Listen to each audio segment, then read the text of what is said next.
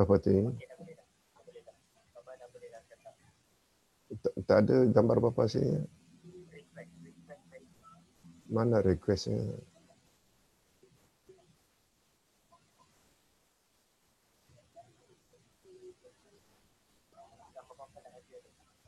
Dah ada? Oh dia di sudah ada tu. Apa?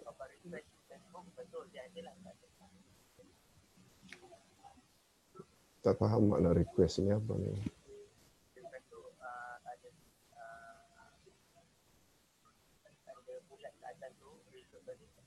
Hmm, ya, ya, betul. Okey, okey. Okey, dah ada dah. Boleh cakap ya? Okey. Mama. Bismillahirrahmanirrahim. Alhamdulillah wassalatu wassalam ala Rasulillahi amma ba'd. Hadirin dan hadirat serta para pemirsa yang saya hormati, Assalamualaikum warahmatullahi wabarakatuh. Alhamdulillah kita bersyukur kehadirat Allah Azza wa Jalla berkat taufiknya kita dapat meneruskan lagi majlis ilmu kita dengan Al-Asma'ul Husna yang pada pagi ini kita akan belajar nama Allah Al-Hamid yang maha terpuji. Nama Allah Al-Hamid yang artinya Allah maha terpuji.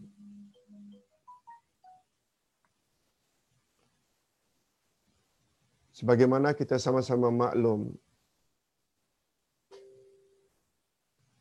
nama Allah adalah Tauqifiyah. Tauqifiyah maknanya terhenti sebagaimana yang Allah sebut dalam Quran atau sebagaimana yang disebut oleh Nabi sallallahu alaihi wasallam dalam hadisnya yang sahih. Nah, dalam hal ini ayat Quran banyak menyebut tentang nama-nama Allah Al-Hamid. Antara lain, kita boleh lihat dalam surat Luqman ayat 12, Allah Subhanahu wa taala berfirman, A'udzu billahi minasyaitonir rajim. Wa laqad atayna Luqman al-hikmata an yashkur lillah. Wa man yashkur fa innama yashkuru li nafsihi wa man kafara fa innallaha ghaniyyun hamid artinya dan sesungguhnya telah kami berikan hikmah kepada Luqman yaitu bersyukurlah kepada Allah. Dan barang siapa yang bersyukur kepada Allah maka sesungguhnya dia bersyukur untuk dirinya sendiri. Dan barang siapa yang tidak bersyukur maka sesungguhnya Allah Maha Kaya lagi Maha Terpuji. Inna Allah ghaniyun, sesungguhnya Allah Maha Kaya, ghani, hamidun, Maha Terpuji. Dan banyak lagi ayat-ayat lain yang menyebut nama Allah Al-Hamid. Begitu juga dalam hadis-hadis Nabi sallallahu alaihi wasallam yang sahih sangat banyak nama Allah Al-Hamid ini disebut. Cukuplah memadai dengan surat Luqman ayat 12 tadi sebagai hujah atau dalil bahawa Al-Hamid ini confirm pasti yakin dia adalah salah satu dari Al-Asma'ul Husna. Okey. Sekarang kita berpindah kepada makna Al-Hamid.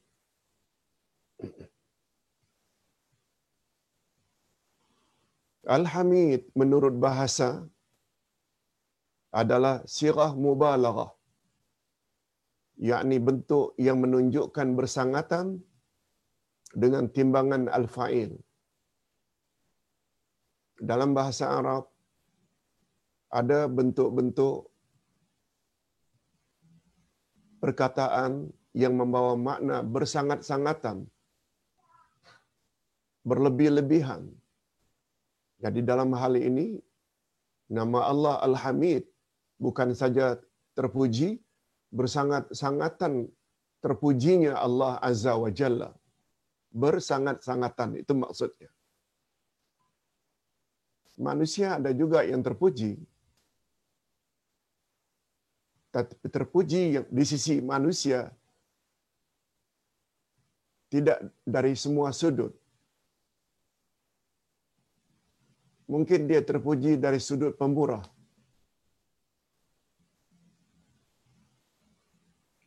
Tetapi belum tentu dia terpuji dari sudut penyayang. Pemurah tapi panas barang. Dia lemah lembut, tapi dia bakhil. Itu di sisi manusia. Manusia boleh juga terpuji, tapi terpuji di sisi manusia tidak bersifat mutlak, tidak menyeluruh. Itu sebabnya Al-Hamid ini untuk Allah, dia adalah bentuk sirah mubalaghah, bentuk yang menyatakan bersangat-sangatan. Nanti kita akan jelaskan lebih lanjut. Ini baru dari sudut bahasa. Al-Hamid dengan makna Al-Hamid dengan makna Al-Hamid yang memuji. Dia juga membawa makna Al-Mahmud yang terpuji. Allah Al-Hamid yang memuji pada masa yang sama Allah juga Mahmud yang terpuji.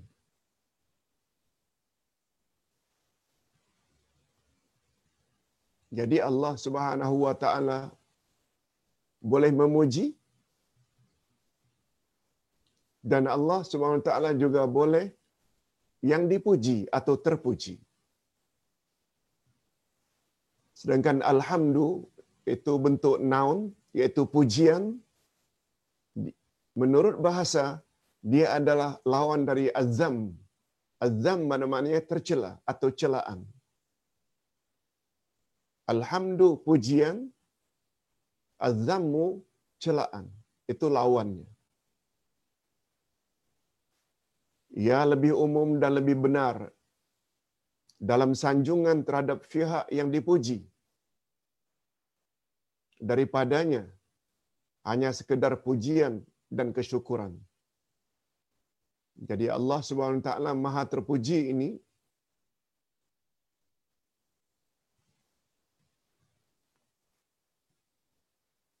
yang dipuji daripada hanya sekedar pujian atau kesyukuran. Ia mengandung sifat yang luas dan pujian yang sangat umum. Okey, itu dari sudut bahasa. Nah sekarang menurut istilah syarak. Istilah syarak maknanya menurut pandangan agama. Apa makna Al-Hamid bila ditinjau dari sudut agama? Makna Al-Hamid. Adapun maksud nama Allah Al-Hamid, Maha Terpuji. Menurut pandangan syarak atau agama ialah sebagai berikut. Ini dia yang perlu kita tahu.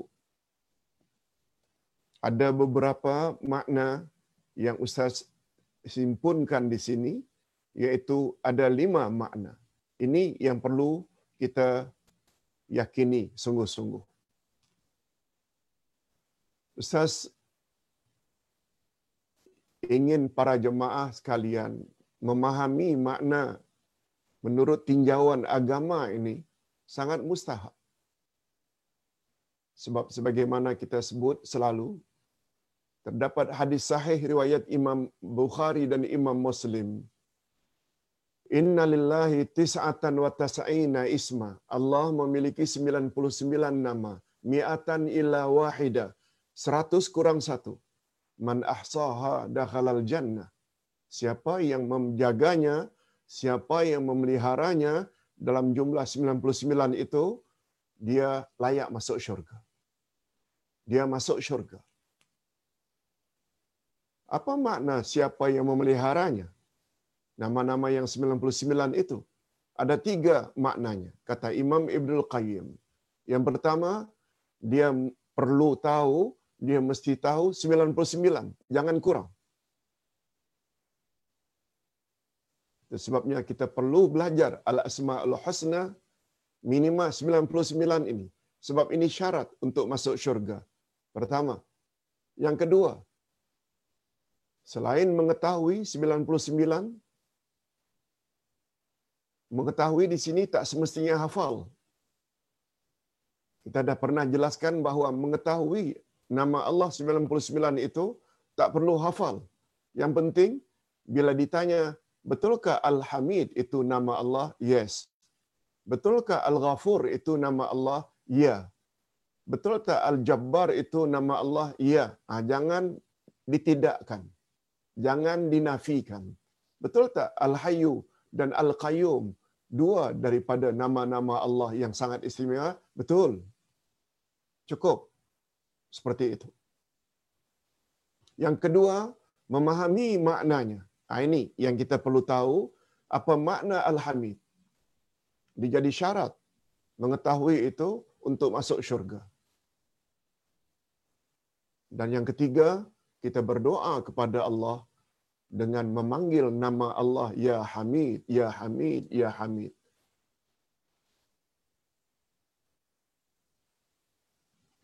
Dan berdoa pada Allah dengan Al-Asma'ul Husna pula ada dua sudut. Sudut pertama namanya doa ut-talab iaitu doa menyebut nama Allah sambil meminta. Yang kedua doa ul ibadah. Doa ul ibadah maknanya karena Allah Subhanahu wa taala memiliki sifat yang sangat terpuji tidak ada sedikit pun kekurangan di sisinya maka kita mesti beribadat hanya kepada Allah. Tidak boleh menyekutukannya. Itu maknanya doa ul ibadah. Okey perkara ini telah kita jelaskan berkali-kali pada permulaan belajar al-asmaul husna dahulunya. Nah sekarang kita fokus kepada lima makna Al-Hamid menurut syarak. Pertama sekali, dia Allah terpuji pada zatnya. Dia terpuji pada nama-namanya. Dia terpuji pada sifat-sifatnya. Dia terpuji pada perbuatan-perbuatannya. Lihat, ini maksudnya. Allah terpuji dari semua sudut dari semua angle. Zatnya terpuji, namanya terpuji, sifatnya terpuji, perbuatannya terpuji.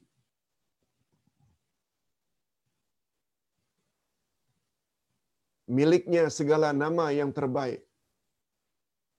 Miliknya segala sifat yang sempurna. Kepujiannya berkisar antara kurnia dan keadilan. Kepujian Allah ini bukan hanya dari sudut kurnia menganugerahkan kita berbagai rezeki tapi terpujinya Allah dari sudut kebijaksanaan keadilan meletakkan sesuatu pada tempatnya oleh sebab itu bila kita berusaha berusaha tapi tidak kaya juga sebagaimana orang lain kaya jangan berburuk sangka terhadap Allah sebab keadilan maknanya Allah meletakkan sesuatu pada tempatnya. Apakah orang ini layak diberi kekayaan? Apakah orang ini layak diberi kekayaan yang sederhana? Apakah orang ini layak dimiskinkan? Itu maksudnya Allah Maha Adil. Adil maknanya meletakkan sesuatu pada tempatnya. Tiada padanya perbuatan yang sunyi daripada hikmah kebijaksanaan dan kemaslahatan. Sunyi maknanya tidak terdapat pada perbuatan Allah yang terpuji itu yang tidak bijaksana. Semua ketetapan Allah adalah bijaksana belaka dan membawa kemaslahatan pada manusia. Tidak ada pada perbuatannya unsur kesalahan walaupun sedikit. Tidak ada. Dalam penetapan hukum, dalam memberi seseorang itu rezeki, Allah tak pernah salah. Itu maksud. Lihat tu. Memahami yang pertama saja membuat kita akan jadi orang yang reda. Kita tidak akan kata, Ya Allah, mengapa engkau kasih orang itu mancung hidungnya? Mengapa aku tidak semancung itu? Ya Allah, mengapa engkau jadikan orang itu cantik tapi aku tidak secantik dia? Mengapa engkau jadikan dia ganteng, handsome, tidak aku tidak seperti ganteng dan handsome-nya dia? No, no. Lihat dari sudut itu saja membuat kita jadi lelaki ke, jadi perempuan ke, tetap Allah Subhanahu wa taala kita puji. Sebabnya Allah berfirman dalam hadis kursi, "Ana 'inda zanni 'abdi bi." Aku akan memperlakukan manusia sesuai dengan sangkaan mereka terhadap aku. Bila berbaik sangka kepada Allah dengan keyakinan Allah Maha Bijaksana, Allah Maha Adil, redha dengan apa yang telah ditetapkan, kita akan jadi orang baik. Tapi kerjanya merungut saja. Hujan salah, panas salah, diberi kaya salah, diberi miskin salah. Tak. Ini, lihat. Ekoran daripada meyakini Allah mempunyai nama Al-Hamid. Dari sudut itu saja membuat kita jadi orang yang tenang. Walau apa saja yang Allah telah anugerahkan kepada kita. Yang penting setelah kita berusaha. Yang kedua, makna Al-Hamid yang kedua, menurut pandangan syarak. Dia Allah terpuji pada syariatnya, perintahnya, larangannya, hukum hakam yang berkaitan dengan takbirnya, dan syariatnya dan balasannya.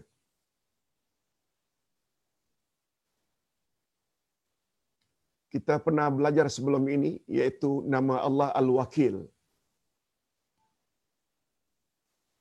Kita telah bagi hukum Allah ini kepada tiga. Al-Ahkamul Qadariyah. Hukum takdir. Al-Ahkamul Syari'iyah. Hukum syarak, hukum agama. Al-Ahkamul Jazaiyah hukum hakam pembalasan.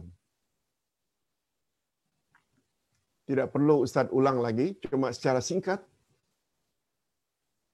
Semua hukum-hukum Allah tadi, hukum takdir, hukum agama, dan hukum balasan adalah terpuji belaka. Allah tak pernah zalimi manusia. Oleh sebab itu, Allah selalu gunakan di dalam Al-Quran. Bila manusia kelak dibalasi dengan neraka, dengan azab, apa kata Allah? Bukan Allah yang zalim. Tapi mereka lah yang telah menzalimi diri mereka sendiri. Cuba tengok sebagai contoh. Sehubungan dengan nama Allah Al-Hamid ini, ada Alhamdu. Allah yang sebut. Segala puji, pujian milik Allah. Alhamdulillahi Rabbil Alamin. Jangan kita berburuk sangka. Apalah Allah ini? Puji dirinya sendiri. Itu namanya buruk sangka. Allah memuji dirinya karena dia maha sempurna. Yang tak boleh memuji ini diri kita. Sebab kita banyak kekurangan. Malah Allah gunakan segala jenis puji-pujian milik Allah. Allah sendiri yang sebut. Malah dilihat dari sudut lain. Apa kata Allah? Melalui lisan Rasulnya. Siapa yang membaca sekali, Alhamdulillah, maka dia akan mendapat ganjaran yang sangat-sangat banyak. Coba tengok. Orang yang berburuk sangka mendakwa mengapa Allah memuji dirinya? Tapi sebenarnya Allah sebut perkara itu.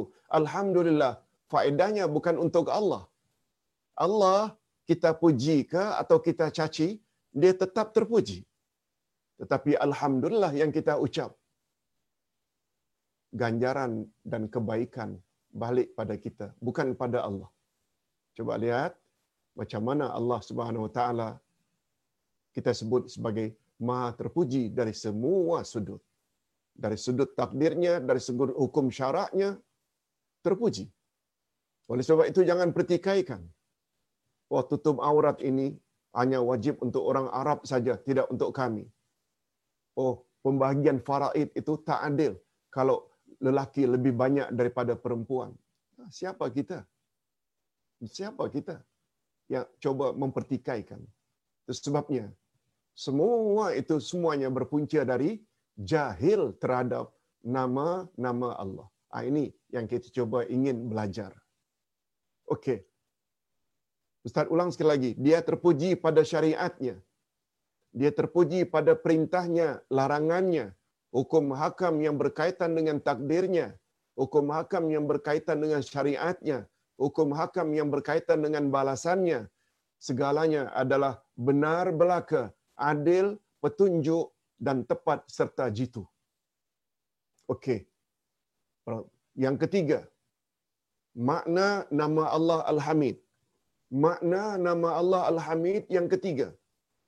Dia Allah terpuji pada keesaannya. Dia terpuji pada keesaannya. Maha suci dia daripada segala bentuk sekutu dan tandingan.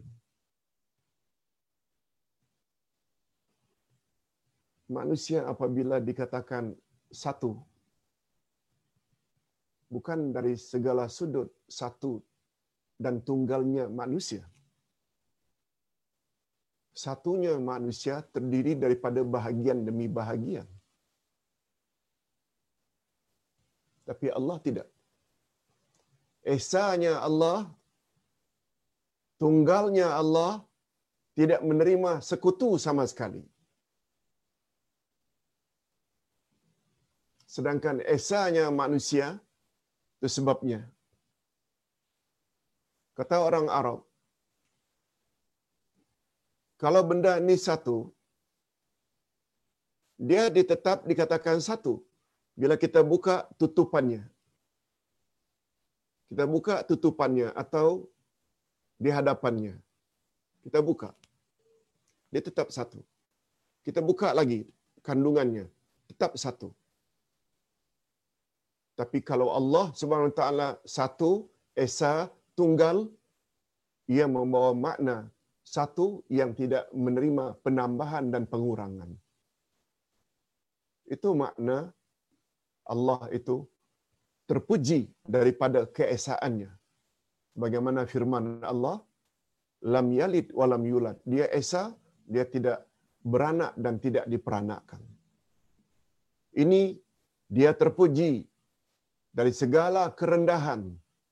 Allah Subhanahu wa taala berfirman, "Wa qulil hal wa qulil hamdulillahilladzi lam yattakhidh waladan wa lam yakul lahu syarikun fil mulk wa lam yakul lahu waliyyun minadh-dhulli wa kabbirhu takbira."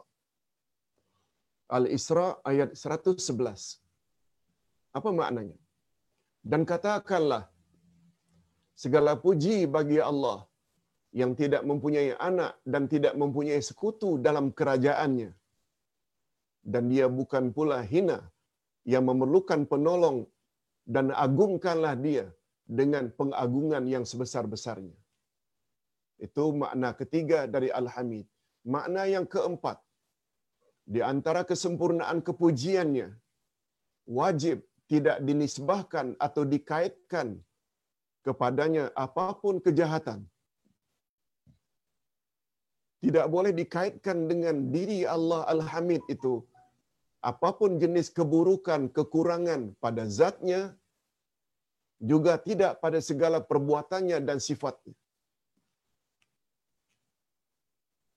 Itu sebabnya kata ulama akidah, nama manusia atau sifat manusia boleh sama dengan sifat Allah, tapi hanya dalam lafaz tidak dalam zat, tidak dalam makna. Al-Ustazu Hayyun, Ustaz hidup. Allahu Hayyun, Allah juga hidup. Di sisi Allah ada sifat atau nama Hayyun yang di dalamnya ada sifat hayat. Al-Ustazu Hayyun, Ustaz juga hidup. Dalam lafaz tak mengapa. Tapi dalam makna tidak. Hidupnya Ustaz bermula dari tiada dulunya lalu zahir di permukaan bumi dan hidup ustaz sekarang akan berakhir dengan kematian dan binasa. Tidak demikian hidup di sisi Allah. Dia tidak diawali dengan sebelumnya tiada dan adanya Allah tidak akan berakhir dengan kematian atau tiada. Nah, di situ maksudnya sifat Allah dengan sifat makhluk boleh sama dalam lafaz tapi beza dalam makna. Okey, yang kelima, pembahasan terakhir tentang makna Al-Hamid. Dia Allah yang memuji sesiapa yang berhak dan layak dipujinya. Jadi Allah bukan saja terpuji, layak dipuji, tapi Allah juga berhak untuk memuji siapa yang dia kehendaki.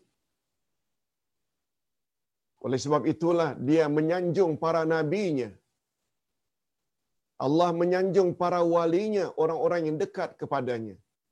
Ingat ya, untuk jadi wali syaratnya ada dua, yaitu iman dan takwa. Kalau ingin jadi orang yang terpuji atau dipuji oleh Allah, disanjung oleh Allah, kita dalam hidup mesti memiliki dua sifat. IT.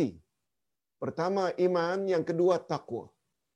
Ini sebagaimana yang Allah sebut pada ayat 62 dari surat Yunus. Bahawa wali-wali Allah itu, mereka adalah orang-orang yang beriman lagi orang-orang yang bertakwa.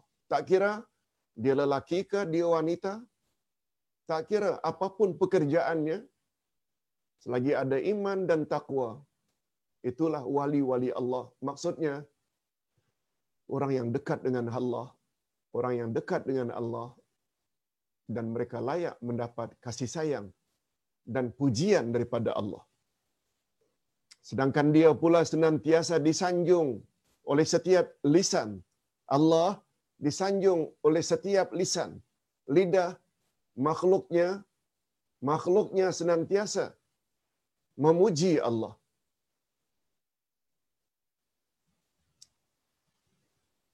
Dalam semua keadaan, Itu sebabnya manusia. Kata Nabi, apabila mereka mendapat berita gembira atau mendapat nikmat, mereka hendaklah ucap Alhamdulillahilladzi binikmatihi tatimmus salihat. Segala puji bagi Allah yang dengan nikmatnya maka sempurnalah kebaikan. Begitu anjuran Nabi. Bukan sekedar alhamdulillah tapi sambung. Alhamdulillahillazi bi ni'matihi tatimmus salihat. Kata Aisyah sebaliknya apabila seseorang itu mendapat musibah atau berita yang kurang gembira nabi suruh nabi suruh sebut juga alhamdulillah. Tapi sambungannya alhamdulillahi ala kulli hal segala puji bagi Allah dalam semua keadaan. Dapat berita baik ke? Alhamdulillah. Dapat berita buruk ke? Juga alhamdulillah. Ini terdapat di dalam buku ustaz. Buku akidah jilid 1 bacaan tersebut. Dan bagi yang belum punya buku ini mungkin ustaz boleh tulis nanti sebelah petang di dalam Facebook bagus kita biasakan. Dalam Islam, kita senantiasa memuji Allah.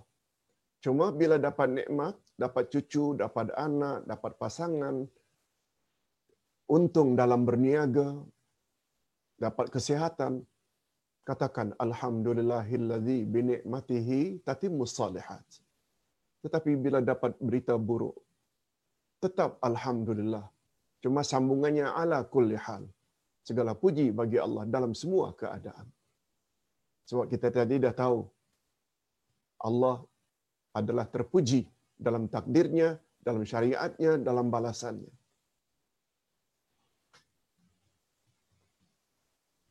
Sedangkan dia pula senantiasa disanjung oleh setiap lisan dalam semua keadaan. Segala makhluk akan berkata memujinya. Apakah makhluk yang mampu berkata atau yang tidak mampu berkata? Dalam semua waktu terhadap nikmat dan anugerahnya. Coba dengar firman Allah tentang semua makhluk memuji Allah. Wa in min syai'in illa yusabbihu bihamdih walakin la tafqahuna tasbihahum innahu kana haliman ghafura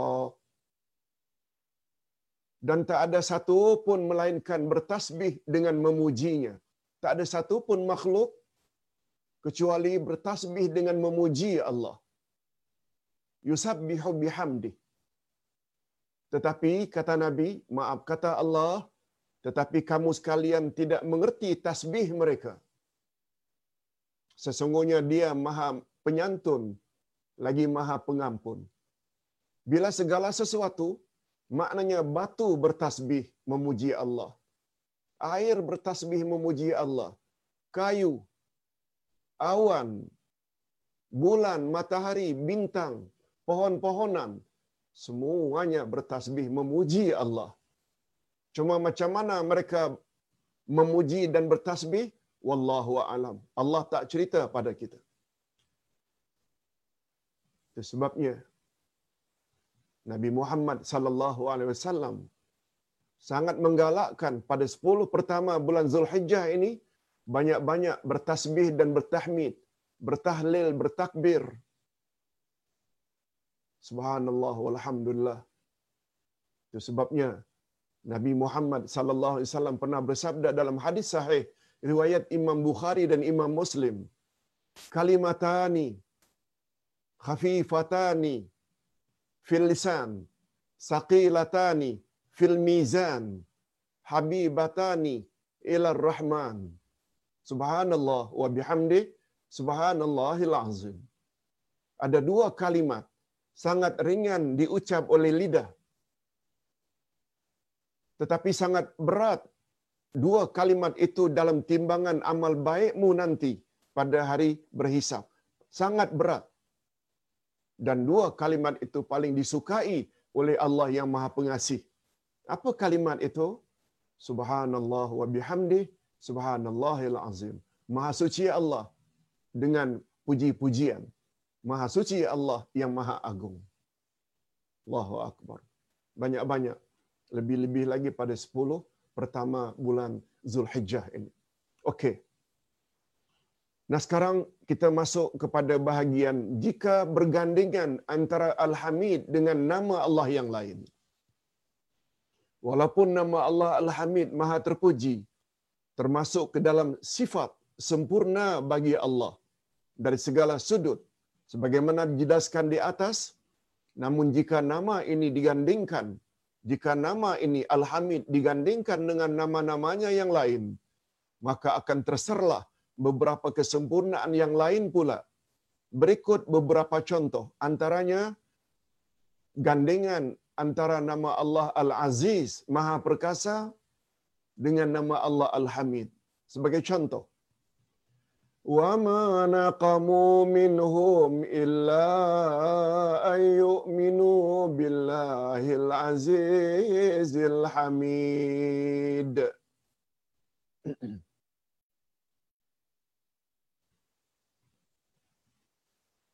Terjemahan ayat.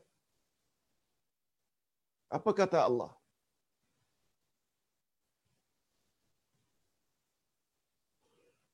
dan mereka tidak menyiksa orang-orang mukmin itu.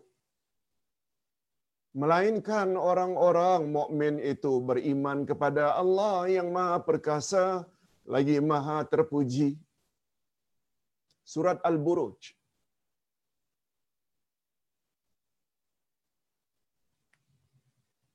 Ustaz jelaskan sedikit tafsiran ayat ini. Di dalam surat Al-Buruj ini terdapat kisah Ashabul Ukhdud.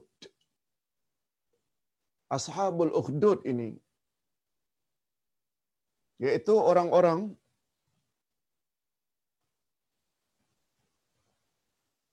penguasa-penguasa yang zalim zaman dahulu. Penguasa-penguasa yang zalim zaman dahulu. Kalau rakyatnya tidak ikut kepercayaan sebagaimana pemimpinnya suruh mereka akan dilempar dilempar dalam perigi dalam lubang yang besar yang diunggun api. Lubang besar disediakan untuk menghukum orang-orang yang mempunyai agama lain dari agama pemimpin.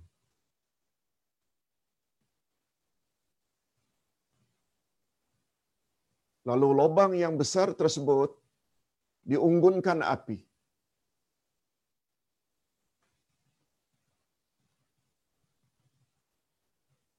Lalu pembesar-pembesar akan duduk di sekeliling lubang besar itu untuk menyaksikan satu-satu orang-orang yang dianggap murtad itu, yang lain agama, dicampak satu demi satu ke dalam api. Mereka ketawa. Mereka happy. Cuma pertanyaannya, mengapa orang-orang tersebut dihumban ke dalam api di dalam perigi yang besar itu? Yang mereka pula gembira melihatnya. Ini ayat ini menyebut. Dan mereka tidak menyiksa orang-orang itu melainkan karena orang-orang itu beriman kepada Allah, karena orang itu beriman pada Allah. Mereka tak mau orang beriman pada Allah. Lalu orang-orang beriman itu disiksa. Dicampak dalam perigi yang berisi api. Mereka pula ketawa, kesenangan. Cuma dalam ilmu tafsir tentang ayat itu,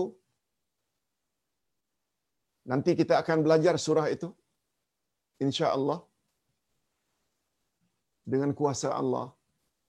Begitu orang-orang beriman dicampak, belum lagi sampai kepada api, belum sampai lagi kepada api, jasadnya belum lagi sampai kepada api, sudah dicabut oleh malkal maut nyawanya.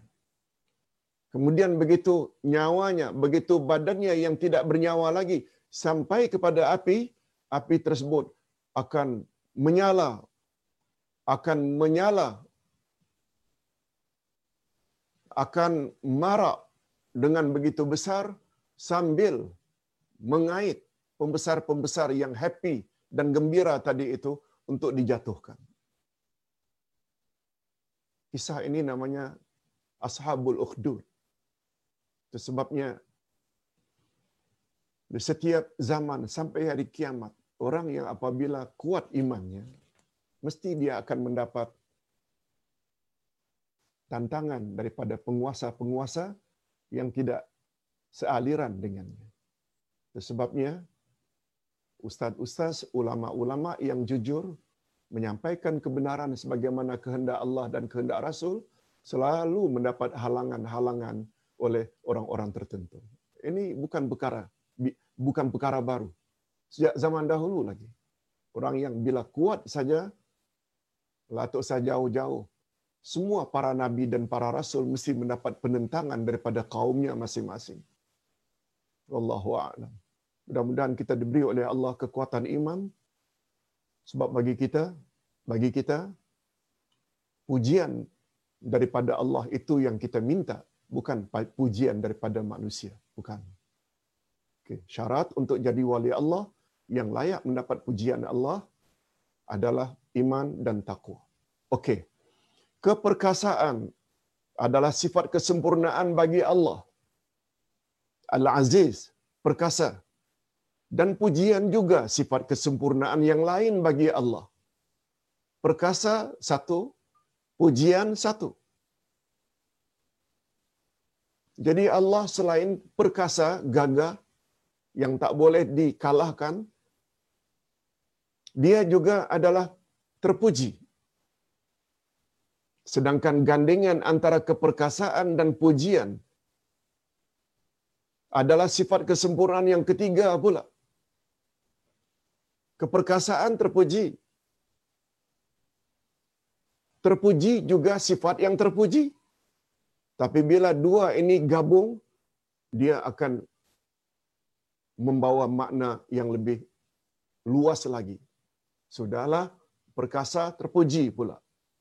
Allah terpuji dalam keperkasaannya, tidak seperti keperkasaan yang ada pada manusia, yang terkadang-kadang mendorong kepada penzaliman. Dia terpuji kerana dia jadi leader. Tapi sayangnya, kadang-kadang keperkasaannya sebagai leader, semua miliknya, dia telah salah gunakan sehingga dia gunakan duit rakyat, sedangkan dia zalimi sebahagian rakyat yang tidak cenderung pada pendapat dia. Itu manusia. Pada Allah tidak. Selain dia perkasa, dia juga terpuji.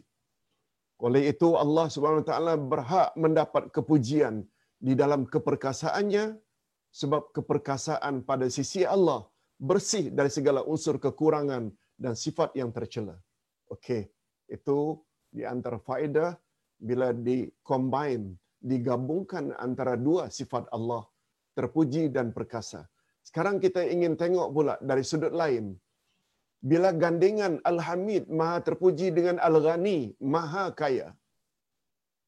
Apa kata Allah sebagai contoh? الذين يبخلون ويأمرون الناس بالبخل ومن يتول فإن الله هو الغني الحميد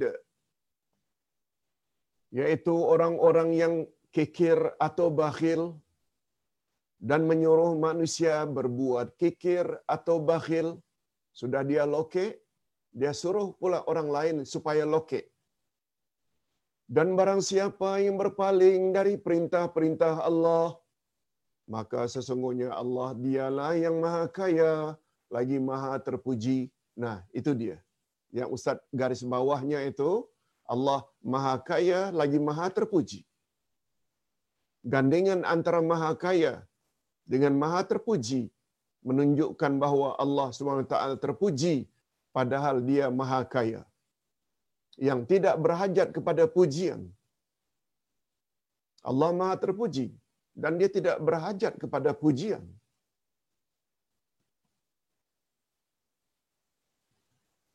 Manusia juga ada yang terpuji. Tapi dia suka kalau dipuji dan marah kalau dia dicaci. Tapi Allah tidak. Dia maha kaya. Dia maha terpuji. Maha kaya maknanya tidak perlu lawan daripada fakir. Kekayaan Allah adalah sifat zati dan sifat fi'li. Kedua-duanya adalah terpuji. Kekayaan Allah adalah sifat zati, yakni senantiasa Allah itu maha kaya. Dan sifat fi'li dan Allah boleh mengayakan kepada siapa yang dia kehendaki. Ingat, subutiyah zatiyah dan subutiyah fi'liyah. Kedua-duanya adalah terpuji kekayaan yang zati bahwa dia maha kaya dan tidak memerlukan apa pun dari seluruh makhluknya. Maksudnya, dia senantiasa terpuji. Manusia puji dia ke atau caci dia, dia tetap terpuji. Itu maknanya. Allah tidak fakir. Allah tidak memerlukan.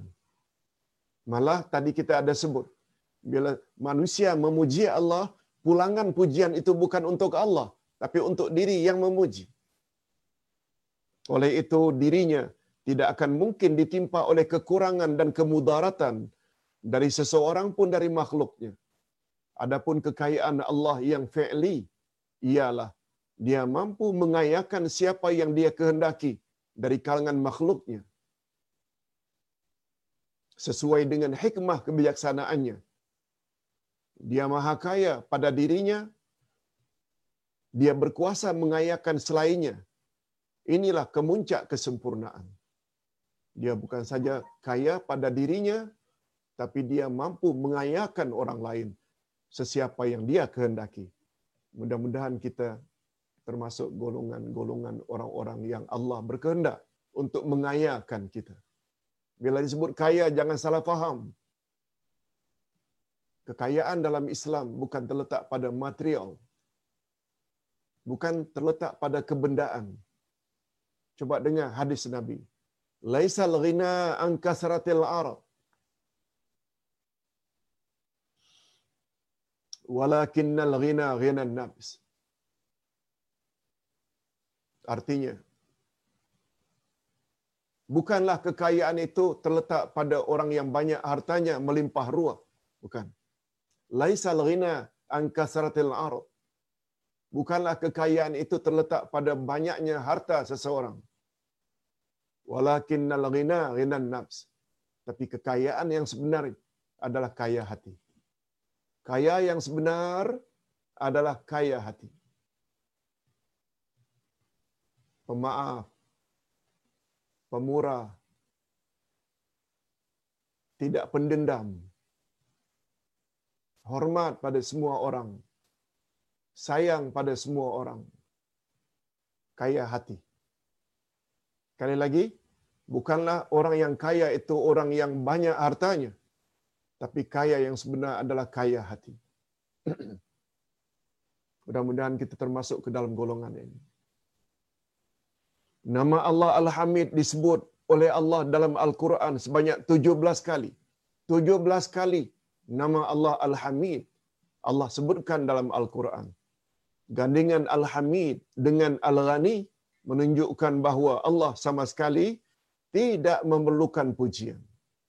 Pujian makhluk kepadanya tidak menambah keagungan dan kesempurnaan Allah. Sedangkan cercaan dan kedurhakaan makhluk terhadapnya pula tidak sedikit pun mengurangi keperkasaan dan kemuliaannya.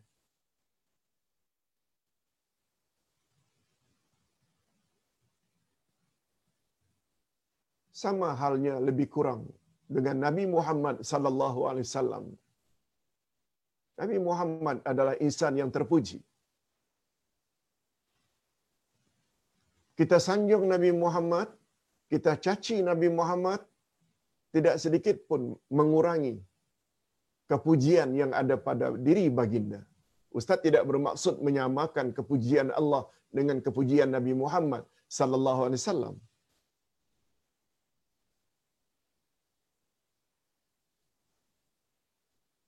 Bila kita banyak bersalawat ke, tak mau bersalawat ke, sebab faedah salawat itu semuanya kepada kita. Sebab sabda Nabi, Man salla alayya marrah sallallahu alaihi asyara marrat. Siapa bersalawat kepada aku sekali, kata Nabi, Allah bersalawat kepadanya sepuluh kali. Salawat Allah kepada orang berkenaan, Allah cucurkan rahmat dan berkat dalam hidupnya. Hadirin dan hadirat rahimakumullah. Nah sekarang kita masuk kepada bab yang terakhir, yaitu kehebatan. Okay, second last kehebatan Al-Hamid. Di mana hebatnya nama Allah Al-Hamid. Sifat terpuji di sisi Allah mencakupi semua sudut yang tidak mampu dikira dan dihitung. Tidak mampu dikira dan dihitung. Dia memiliki nama dan sifat pujian pujian dan sanjungan yang tidak mampu diketahui oleh para malaikat yang hampir dengannya. Jangankan kita, malaikat pun tak mampu untuk menghitung sanjungan untuk Allah dan para rasulnya yang diutus. Tak mampu.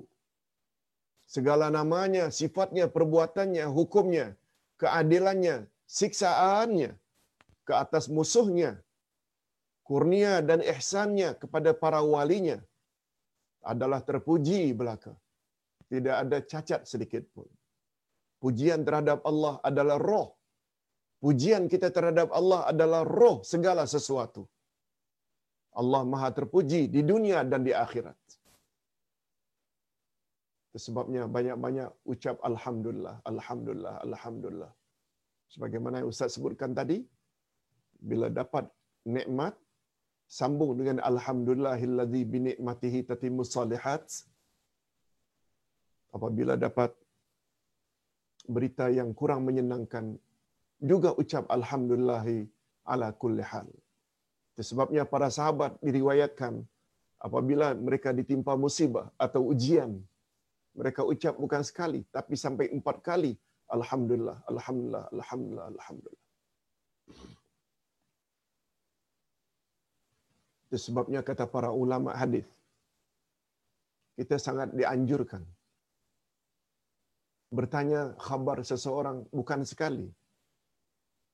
Bukan sekali. Apa khabar kamu? Kaifa haluka? Orang tersebut akan jawab, Alhamdulillah. Bagaimana mak ayah di kampung? Alhamdulillah. Bagaimana bisnes sekarang? Alhamdulillah. Bagaimana dengan cucu yang kemarin itu kurang sehat? Alhamdulillah. Kata Nabi sallallahu alaihi wasallam, ucapan orang tersebut alhamdulillah alhamdulillah alhamdulillah yang bertanya akan dapat sebab dia yang menjadi penyebab orang itu ucap alhamdulillah. Oleh sebab itu budaya orang Arab macam itu sampai sekarang. Dan itu bersesuaian dengan sabda Nabi. Kita pula bila tanya sekali, itu saja. Lihat tu, macam mana ruginya. Inilah faktor ilmu sangat membantu untuk mendapat ganjaran yang banyak dari sisi Allah Azza wa Jalla. Sebabnya kita yang tahu, bila memberi pencerahan seperti ini, puluhan orang, ratusan orang dapat pencerahan, dapat manfaat. Yang ucap ini pun akan dapat pahala sama dengan apa yang mereka ketahui dan amalkan itu. Sebabnya kerja-kerja seperti ini bagi orang yang faham, dia gembira. Dia gembira. Walaupun kadang-kadang mendapat cacian atau fitnahan. Walau. Sebab bagi dia yang mustahak pernilaian di sisi Allah. Bukan pernilaian di sisi manusia. Coba tengok Ashabul Ukhdud tadi. Orang itu beriman lalu disiksa. Tapi apa jadinya? Bukan orang yang disiksa itu yang merana. Tapi yang menyiksa akhirnya yang merana. Apa kata surat tadi? Al-Buruj. Tidaklah mereka itu disiksa kecuali karena mereka beriman kepada Allah. Allahu Akbar. Allahu Akbar. Dia membawa makna yang sangat cantik. Baik, kita teruskan.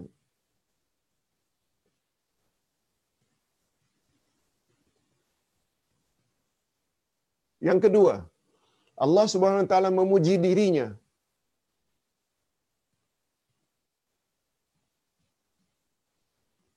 Sudah yang kedua ya. Baik.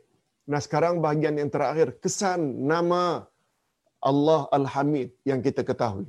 Okey. Lebih kurang dah satu jam kita bahas tentang nama Allah Al-Hamid. Ustaz yakin kita sedikit sebanyak mesti ada kefahaman. Ingat, kefahaman itu bukan sekedar dalam bentuk teori. Tapi mesti dalam bentuk praktikal. Mesti kita amalkan. Ingat selalu pepatah Arab, al-amalu maaf al-ilmu bila amalin kasyajara bila samarin. Ilmu tanpa diamalkan diserlahkan, dijelmakan dalam bentuk tindak tanduk.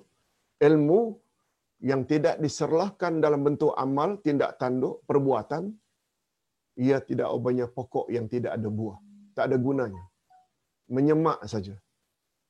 Sebabnya ilmu mesti diamalkan. Tentu saja ilmu yang bermanfaat. Okey. Jika nama Allah Al-Hamid benar-benar meresap di dalam diri dan sanubari seseorang, maka akan muncullah dari diri orang tersebut beberapa sifat terpuji. Apa dia sifat terpuji akan muncul dari orang yang faham makna nama Allah Al-Hamid, pertama sekali, dia akan senantiasa bertahmid memuji Allah. pada setiap nikmat yang dia perolehi dan sifat-sifat Allah yang maha sempurna. Siang dan malam dia akan memuji Allah. Alhamdulillah, Alhamdulillah, Alhamdulillah. Sebabnya Nabi Muhammad sallallahu alaihi wasallam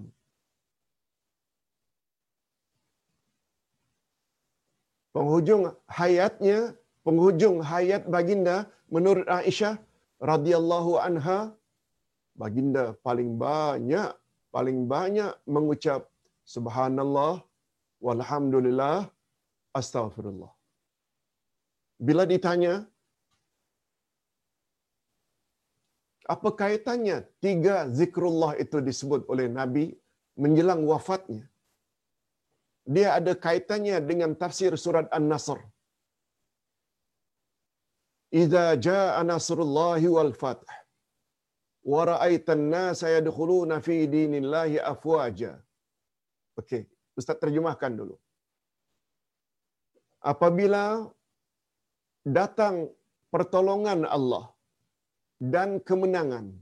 Pertolongan Allah di sini perang Badar. Menang dalam perang Badar, Nasrullah. Al-Fath penaklukan. Penaklukan maksudnya penaklukan kota Mekah. Betul tak? Dua itu adalah nikmat. Menang dalam perang Badar nikmat. Dapat ditakluk, diambil balik kota Mekah dengan Kaabah dan air zam-zamnya. Safa maruahnya adalah nikmat. Yang ketiga, waraitan nas yadkhuluna fi dinillahi afwaja. Engkau lihat manusia berduyun-duyun memeluk agama Islam. Nikmat lagi. Setelah tiga nikmat ini disebut apa yang Allah mahu dari Nabi. Fasabbih bihamdi rabbika wastaghfirhu. Oleh sebab itu, hendaklah kamu bertasbih memuji Allah dan beristighfarlah. Fasabbih itu subhanallah. Bihamdi rabbik itu alhamdulillah. Wastaghfirhu istighfar. Kata Imam Abdullah ibnu Abbas radhiyallahu anhuma turunnya surat wal asri maaf turunnya surat iza jaa nasrullahi wal fatih adalah isyarat bahawa baginda tidak lama lagi akan wafat. Baginda perasan. Dah nikmat ini sudah dapat semua. Lalu Nabi disuruh bertasbih, bertahmid dan istighfar.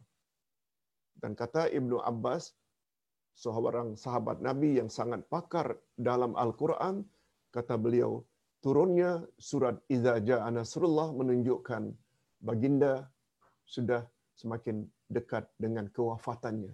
Itu sebabnya kata Muhammad Ibn Sirin yang pakar dalam bab mimpi, barang siapa yang bermimpi, membaca surat Iza Ja'a Nasrullahi wal Fatah.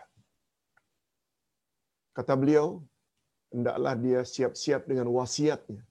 Hendaklah dia siap-siap dengan wasiatnya. Sebab itu satu isyarat. Tak seberapa lama lagi, dia akan wafat. Itu menurut ulama takbir mimpi. Wallahu a'lam. Mengambil kira sebab izaja Anasulullah turun ingin memberitahu an-na'yu. An-na'yu maknanya berita tidak lama lagi baginda akan wafat. Jadi bila kita mimpi surat tersebut, kita baca atau dibaca, jangan kita benci tapi kita siap-siaplah. Lebih-lebih lagi menurut amalan rasul banyak-banyak malah sekarang kita perlu memperbanyak subhanallah walhamdulillah astaghfirullah. Itu tafsirannya. Okey kita teruskan jadi pujiannya kepada Allah menjadi sesuatu yang paling dia sukai melebihi dari segala-galanya memuji Allah senantiasa Rasul sallallahu alaihi wasallam bersabda, "Laisa syai'un ahabbu ilaihi alhamdu minallahi ta'ala." Walidzalika asna ala nafsihi faqala alhamdulillah. tidak ada sesuatu yang paling disukai oleh Allah daripada pujian. Rupanya Allah suka dipuji. Oleh itu, dia memuji dirinya. Lalu dia berkata, segala puji hanya milik Allah. Tapi ingat, bila kita memuji Allah, pulangannya itu untuk diri kita. Begitu juga kata Nabi, "I'lam anna khaira ibadillahi tabaraka wa ta'ala yaumal qiyamah al-hammadun." Ingin tak kita hari kiamat menjadi orang yang sangat baik, tergolong hamba Allah yang terbaik? Mau tak? Bila mau, fahami makna hadis ini. Ketahuilah kata Nabi, bahawa sesungguhnya hamba-hamba Allah yang paling baik pada hari kiamat nanti ialah hamba-hamba Allah yang banyak memuji Allah.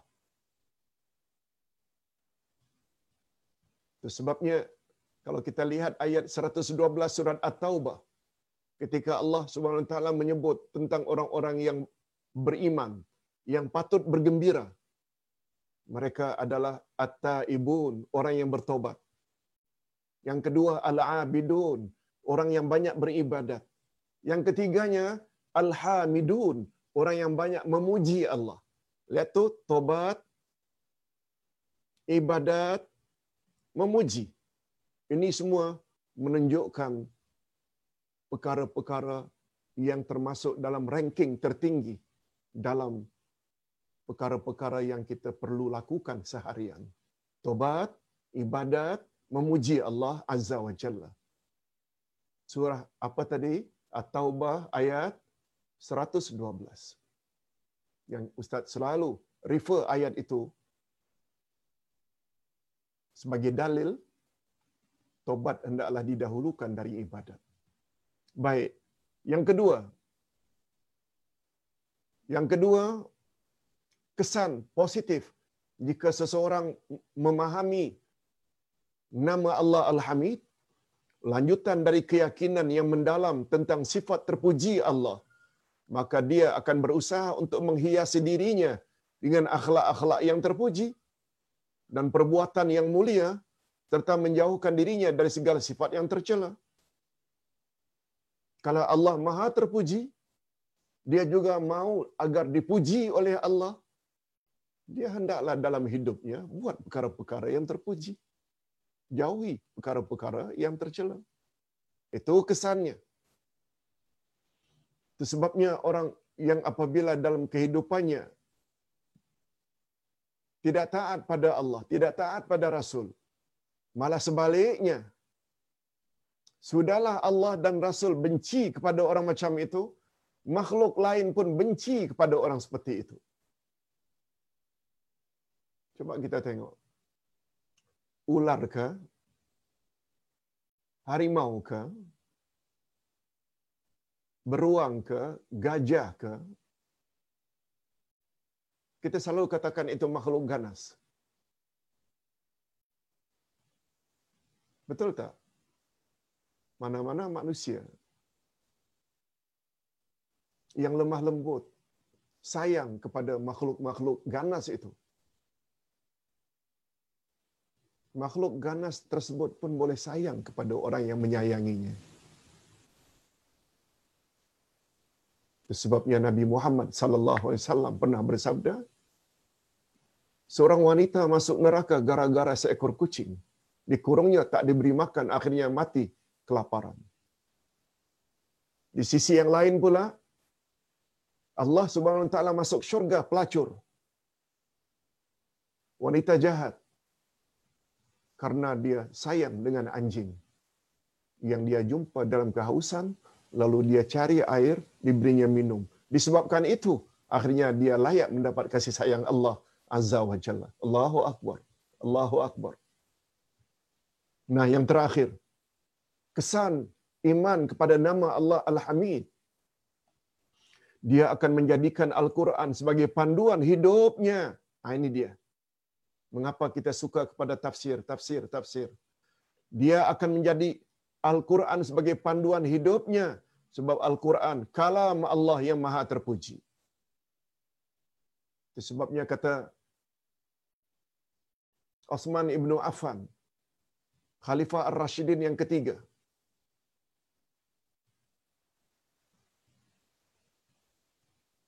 Al-Quran adalah kalamullah.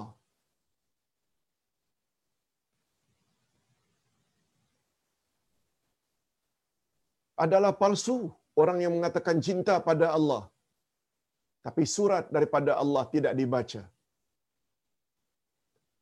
Lalu bila baca surah-surat yang datang daripada Allah iaitu Al-Quran, dia tidak merasa happy, dia tidak merasa nikmat. Betul tak? Bila seseorang mendapat surat dari kekasihnya, surat tersebut dia baca dengan happy, berulang kali, berulang kali. Ini maksud Osman ibnu Affan. Adalah palsu cinta seseorang kepada Allah apabila dia tidak suka membaca, dia tidak suka memahami dan tidak suka jadikan Quran sebagai pedomannya. Palsu cintanya pada Allah. Bandingkan dengan A dan B yang sedang berkasih. Hadirin dan hadirat rahimakumullah. Dia akan menjadi Al-Quran sebagai panduan hidupnya. Sebab Al-Quran adalah kalamullah yang maha terpuji. Dia akan menjadi Nabi. Dia akan menjadikan Nabi Muhammad sallallahu alaihi wasallam Ustaz ulang dia akan menjadikan Nabi Muhammad sallallahu alaihi wasallam sebagai role model atau qudwah hasanah contoh teladan yang terbaik bagi hidupnya insan yang terpuji dan mendapat sanjungan daripada Allah Azza wa Jalla. Nabi Muhammad pernah mendapat sanjungan daripada Allah. Atas sebab itu, kita perlu ikut sunnah Nabi sallallahu alaihi wasallam sebagaimana firman Allah pada ayat 21 daripada surat Al-Ahzab. Laqad kana lakum fi Rasulillahi uswatun hasanah. Sesungguhnya pada diri Rasulullah itu bagimu terdapat contoh teladan yang terbaik. Sampai di sini saja nampaknya pembahasan tentang nama Allah Al-Hamid. Mudah-mudahan pembelajaran kita selama satu jam suku 15 menit akan mendapat faedah dan bermanfaat. Segala yang baik datangnya daripada Allah. Segala kekurangan atau kekasaran bahasa itu dari kekurangan Ustaz sendiri. Ustaz akan coba menjawab jika ada pertanyaan. Assalamualaikum warahmatullahi wabarakatuh.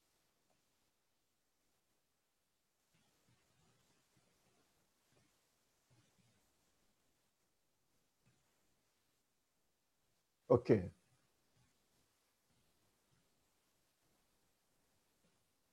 Di bawah ini atau di sini ada beberapa pertanyaan.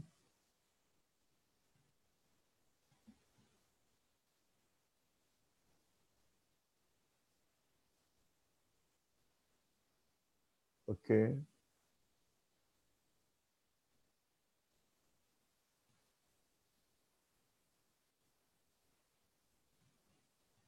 Alhamdulillah. Waalaikumsalam warahmatullahi wabarakatuh.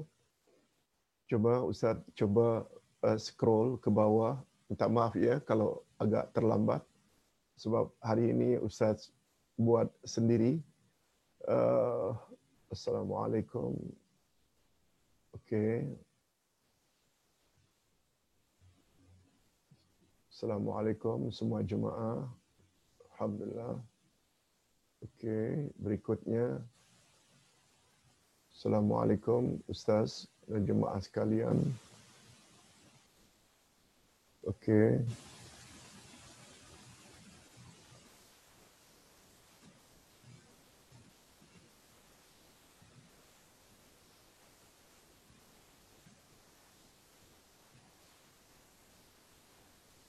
Kalau tidak ada, Ustaz mungkin akan baca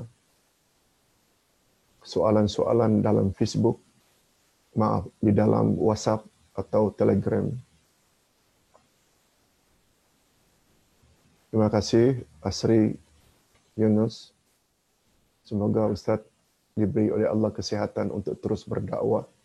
Terima kasih. Ani dari Fuad. Norman. Assalamualaikum Ayahanda Uday. Ya, ah, Fuad ini anak saudara Ustaz. Norman itu abang Ustaz. Allah yarhamu. Apa patut kita mentaati kepada pemimpin yang zalim? Terima kasih. Okey. Begini anak anda Fuad dan para jemaah serta para pemirsa yang saya hormati. Allah Subhanahu wa taala berfirman pada ayat 59 dari surat An-Nisa. Bunyi ayatnya, A'udzubillahi minasyaitonirrajim. Ya ayyuhalladzina amanu Allah wa atii'ur rasul wa ulil amri minkum. Fa in tanaza'tum fi syai'in farudduhu ila Allahi war rasul. Hei orang-orang yang beriman, taatlah kamu kepada Allah dan taatlah kamu kepada Rasul dan kepada ulil amri, kepada pemimpin-pemimpin kamu. Dari ayat ini orang beriman disuruh oleh Allah agar taat kepada tiga pihak. Pertama Allah, yang kedua Rasul, yang ketiga ulil amri, pemimpin.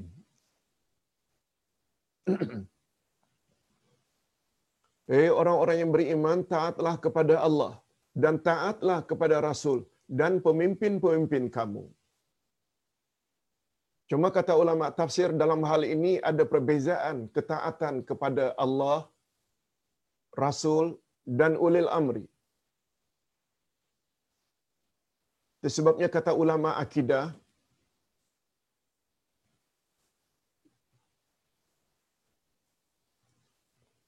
ketaatan perlu diberikan kepada Allah dan Rasul adalah mutlak. Ustaz ulang sekali lagi, dari tinjauan akidah, Allah beza dengan Rasul. Hak Allah tidak boleh diberi kepada Rasul. Seperti ibadat, berdoa, memohon, mesti kepada Allah. Ia kana budu wa iya kana sa'in. Hanya kepada engkau kami beribadat dan hanya kepada engkau kami memohon pertolongan. Ibadat hanya kepada Allah, tidak boleh kepada Rasul. Adapun salawat itu, itu doa. Ya Allah berilah kesejahteraan kepada Rasulullah. Allahumma salli ala Muhammad. Bukan doa. Doa kita kepada Allah tetap. Allahumma, Ya Allah, salli, berilah kesejahteraan kepada Nabi Muhammad sallallahu alaihi wasallam. Tetapi walaupun hak Allah tak boleh dibagi kepada makhluk hatta Nabi Muhammad seperti ibadat, doa, tawakal dan lain-lain kecuali dalam satu hal saja hak Allah dengan hak Rasul sama. Tak ada beza. Hak itu namanya hakut ta'ah, hak ketaatan. Hak ketaatan. Sebab bila kita taat pada Rasulullah, sama hukumnya dengan kita taat kepada Allah. Begitu sebaliknya, bila kita bangkang Rasulullah, bila kita berbuat maksiat terhadap Rasulullah, automatically bermakna kita bangkang dan berbuat maksiat pada Allah. Sebabnya kata Nabi, Man ata'ani faqad ata Allah. Siapa yang taat padaku, itu bermakna dia taat pada Allah. Wa man asani faqad asallah siapa yang berbuat maksiat padaku bermakna dia berbuat maksiat pada Allah. Itu sebabnya. Itu sebabnya dalam ayat tadi ayat 59 surat An-Nisa Coba dengar bunyinya. Ya ayyuhallazina amanu, hei orang-orang beriman, Allah, taatlah kamu kepada Allah. Diulang sekali lagi, wa atii'ur rasul dan taatlah kepada kepada rasul, tapi tidak ada ati'u di depan ulil amri. Allah yang maknanya taatlah kepada Allah. Diulang sekali lagi atiur rasul wa atiur rasul dan taatlah kepada rasul. Maknanya taat pada Allah dan taat pada rasul sama derajatnya. Tetapi dengan ketiadaan atiu di depan ulil amri wa ulil amri minkum. Allah tidak sebut wa atiu ulil amri minkum. ini memberi isyarat taat kepada ulil amri boleh selagi tidak bercanggah dengan kehendak Allah dan kehendak Rasul. Itu di antara rahasianya mengapa di depan ulil amri tidak ada ati'u. Itu sebabnya kata Nabi sallallahu alaihi wasallam dalam hadisnya la ta'ata li makhluqin fi ma'siyatil khaliq. Tidak ada ketaatan kepada sesama makhluk dalam perkara maksiat. Oleh sebab itu, jika pemimpin kita, our leader, menyuruh kita dedah aurat, menyuruh kita rasuah, menyuruh kita menyuruh kita perkara-perkara yang dilarang oleh Allah dan Rasul, tidak boleh kita taati. Tetapi dalam kondisi sekarang umpamanya, ulil amri telah menetapkan jangan salat berjamaah di masjid. Kita sedang dalam lockdown. Kita sedang dalam PKP. Arahan daripada ulil amri bersesuaian dengan kehendak Allah dan kehendak Rasul. Sebab kaedah dalam agama yang dipersetujui oleh semua ulama darul mafasidi muqaddamun ala jalbil masalih menghindarkan kemudaratan hendaklah didahulukan daripada mengambil manfaat. Itu sebabnya sampai hari ini, walaupun sudah dibolehkan untuk salat Jumaat ke atau berjamaah di masjid, tapi mesti dalam jarak sekian. Distance. Kita hendaklah memakai tutup muka, mask, kita hendaklah memakai cairan tertentu supaya tidak mengena jangkitan COVID-19. Walaupun ini arahan daripada pemerintah, wajib dipatuhi sebab ini bersesuaian dengan kehendak Allah. Anak anda Norman, anak anda uh, Fuad, demikian jawaban daripada ayah anda. Uh, mudah-mudahan dapat dimanfaatkan juga kepada jemaah yang lain. Kita teruskan kita teruskan. Itu sebabnya sebagai sambungan sedikit lagi sambungannya. Apa sambungan ayat tadi? Eh orang-orang beriman taatlah kepada Allah, taatlah kepada Rasul dan pemimpin-pemimpin kamu, ulil amri. Lalu apa sambungan ayat? Fa in tanaza'tum fi syai'in farudduhu ila wa Rasul bila kamu bertelingkah pendapat dalam satu-satu perkara, maka kembalikanlah perkara yang dipertikahkan itu kepada Allah dan Rasul. Apa makna kepada Allah? Pada Quran. Apa makna pada Rasul? Pada sunnah Nabi. Tak disebut-sebut lagi ulil amri. Sebab ulil amri, ketetapannya tidak pasti benarnya. Itu sebabnya rujuknya mesti pada Quran dan sunnah.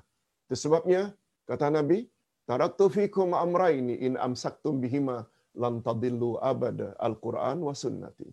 Aku tinggalkan dua pedoman untuk wahai umat. Selagi kamu berpegang teguh, kamu tidak akan sesat selama-lamanya, yaitu Quran dan sunnahku. Okey. Berikutnya. Assalamualaikum warahmatullahi wabarakatuh, Pak Ustaz. Okey, dari Melati Kasim. Semoga Ustaz terus diberi oleh Allah kesihatan. Terima kasih Melati dari Singapura. Syamsiah Hussein. Allahumma salli ala Sayyidina Muhammad wa ala ali Sayyidina Muhammad. Ya, bukan pertanyaan. Berikutnya.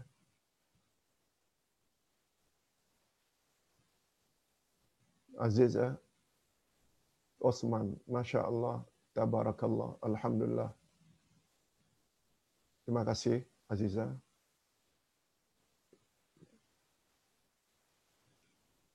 Pedang Zulfikar. Salam Ustaz. Saya ada soalan. Adakah benar bila kita ditimpa musibah, ujian, kita ucapkan inna lillah wa inna ilaihi raji'un? Atau seperti doa yang Uday ucapkan tadi, kita tetap ucapkan alhamdulillah jazakallahu khair bagus pedang zulfikar uh, Begini, tidak ada salahnya bila musibah menimpa, kita ucap inna lillahi wa inna ilaihi raji'un. Tidak ada salahnya. Apa sebab? Sebab Allah Subhanahu wa taala berfirman pada ayat yang ke 155 dari surat Al-Baqarah.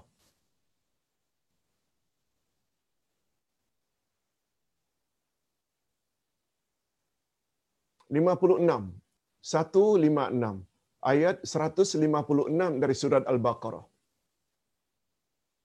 Setelah Allah Subhanahu Wa Taala menyebut pada ayat satu lima lima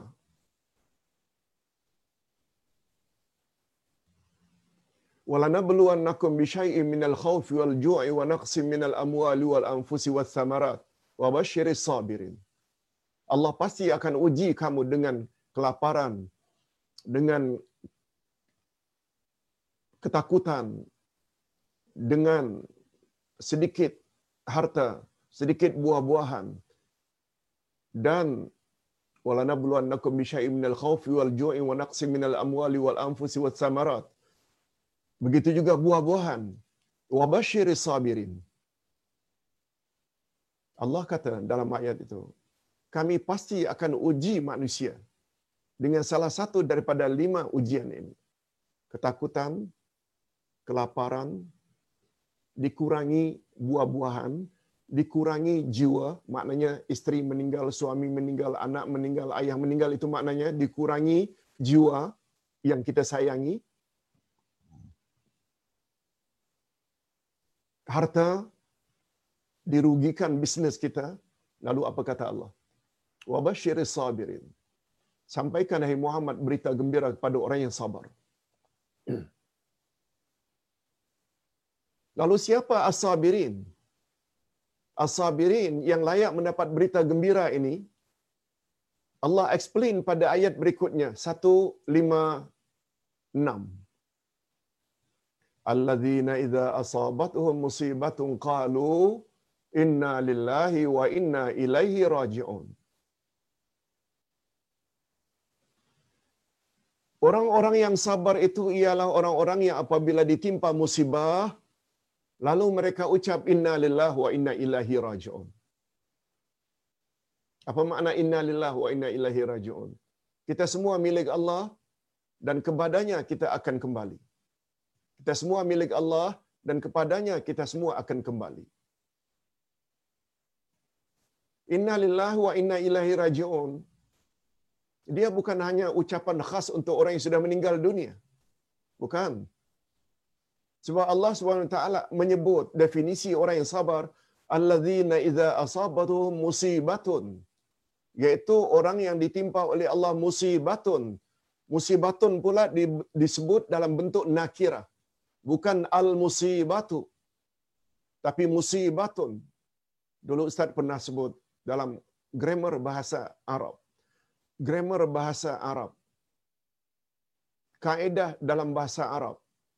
Dia hampir sama dengan kaedah dalam bahasa Inggeris. Nakirah ma'rifah. Definitif dan indefinitif. Umpamanya, a house itu baiton baiton nakira a house kalau the house al baitu a mosque masjidun al masjidu the mosque itu sebabnya alif lam di depan al baitu ma'rifah maknanya rumah yang sudah kita ketahui, rumah yang sudah kita kenal. Itu sebab namanya alif lam ma'rifah. Ustazun, seorang ustaz. Kalau al ustaz, ustaz itu maknanya the teacher. Ustazun itu a teacher, al ustazu the teacher. Nah, dalam hal ini Allah dalam Al-Quran menyebut Alladzina idza asabathum musibatun. Orang yang sabar ialah orang yang apabila ditimpa oleh sesuatu musibah. Bukan musibah tertentu. Aksiden ke, rumahnya terbakar ke, dompetnya diragut ke, pokoknya apa saja musibah, kita boleh menyebut inna lillah wa inna ilahi raji'un selain daripada doa tadi. Alhamdulillahi ala kulli hal. Ustaz kira itu jawaban Ustaz untuk pedang Zulfikar. Berikutnya. Assalamualaikum Ustaz. Mohon soalan. InsyaAllah ada ke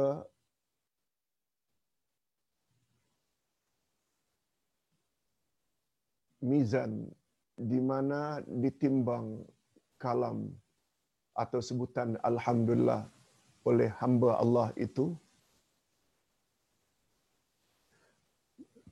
Ibu Zahra Ahmad. Ustaz ulang sekali lagi.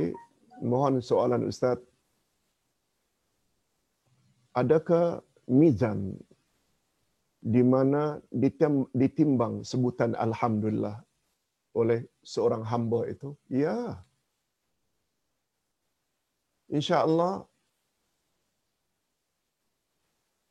hari Ahad lusa kita akan belajar siri ketiga iman pada hari akhirat.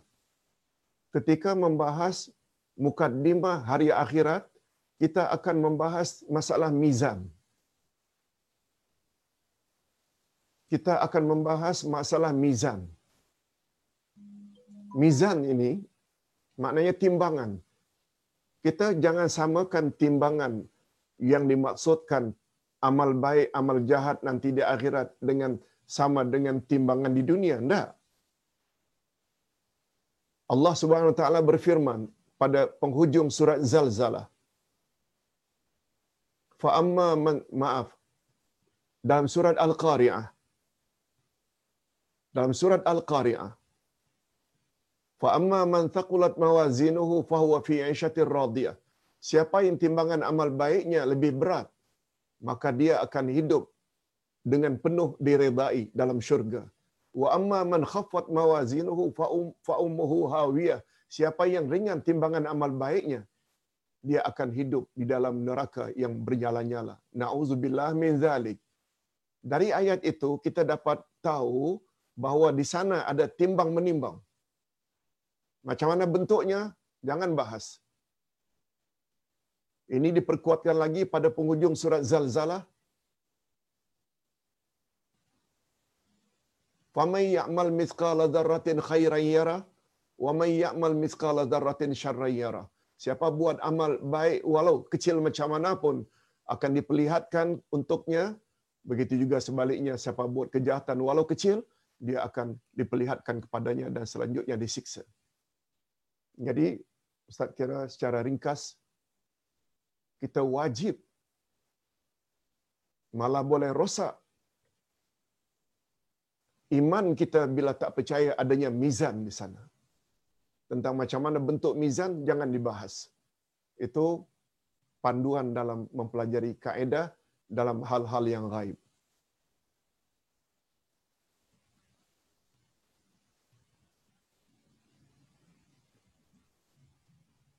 Ilmu tanpa amal adalah kejam. Amal tanpa ilmu adalah sesat. Ya, demikian kata Bugis tetap amin. Ustaz, saya ada dua soalan, kata Habsah Ismail. Pertama, saya ingin dapatkan pencerahan. Salat sunat empat rakaat dengan dua salam termasuk dalam rawatib yang bukan muakkad. Apakah kedudukan salat itu pula jika dibuat dua rakaat, dua rakaat, dua rakaat saja? Hadirin dan hadirat, dalam hal ini, dua rakaat sebelum zuhur, dua rakaat, empat rakaat sebelum zuhur, kedua-duanya ada hadis Nabi yang sahih.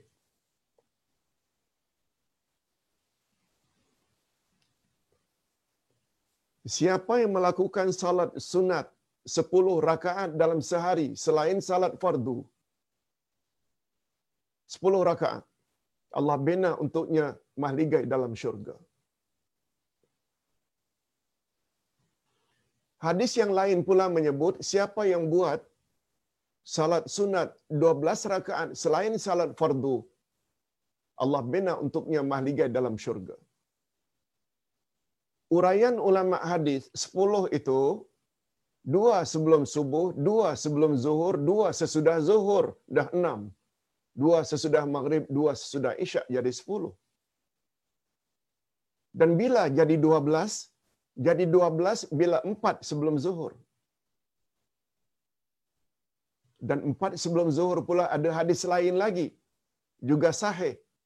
Siapa buat empat rakaat sebelum zuhur dan empat rakaat sesudah zuhur, niscaya Allah akan hindarkan kulitnya daripada dijilat oleh api neraka. Jadi tak ada masalah. Tak buat dua boleh, tak buat empat boleh. Tapi kalau ingin mendapat fadilat, tidak dijilat dari api neraka, kita cenderung kepada empat-empat. Empat sebelum dan empat sesudah. Tapi andai kata kita tidak cukup masa, maklumlah zuhur kadang-kadang kita sibuk, perlu segera balik atau meneruskan pekerjaan harian kita, kita cukup buat dua juga boleh. Tak jadi masalah. Yang kedua soalannya, yang kedua, boleh ke Ustaz beri pencerahan salat perempuan yang ada masalah keluar angin dari faraj semasa sedang salat? Hadirin dan hadirat rahimakumullah. Sebagaimana kita sama-sama maklum, dalam ilmu fiqah, di antara perkara yang boleh membatalkan, di antara perkara yang boleh membatalkan uduk, adalah keluar sesuatu dari dua jalan.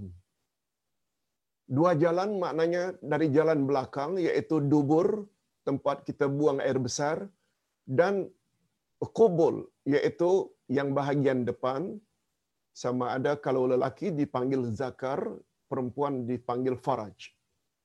Keluar sesuatu. Kencing ke, berak ke, angin ke, semuanya membatalkan.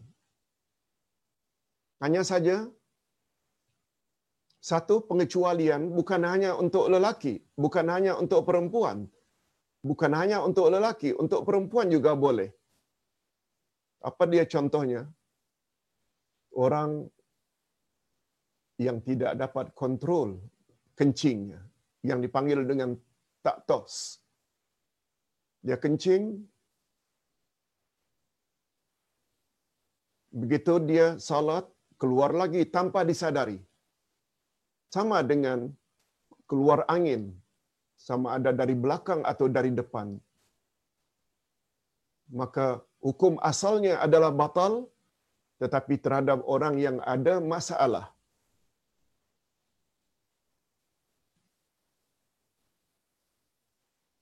Terkeluar saja anginnya, terkeluar saja kencingnya, orang tersebut salatnya sah. Salatnya sah.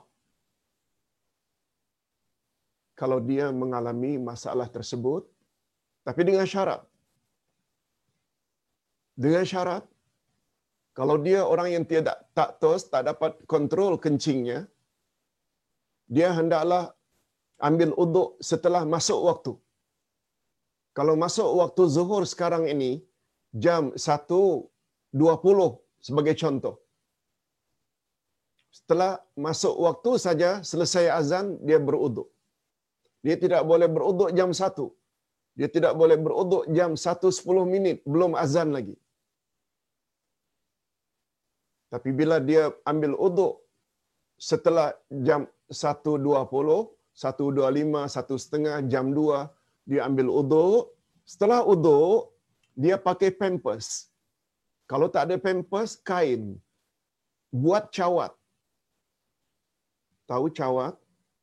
Ya, kita balutkan bahagian tempat keluar kencing atau kentut itu, kita balut.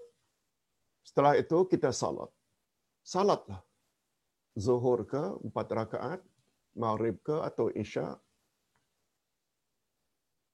Andai kata ketika kita salat, ternyata juga keluar sama ada kentut dari belakang atau depan atau kencing, salatnya sah. Salatnya sah. Tapi dia tidak boleh lakukan salat yang lain. Kata para ulama, tidak boleh. Dia salat maghrib umpamanya dia tunggu untuk salat isyak. Dia kena salat lagi. Dia, dia kena buat uduk lagi untuk salat isyaknya. Sebab kencing yang keluar tadi itu membatalkan uduknya.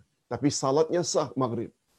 Tetapi sekedar untuk tambah dengan ba'diyah, setengah ulama mengatakan dibolehkan. Sebab itu bergandingan.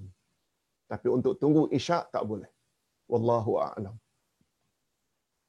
Berikutnya, safar otai safar. Ustaz, hari raya haji ini jatuh pada hari Jumaat. Perlukah orang-orang dibenarkan masuk masjid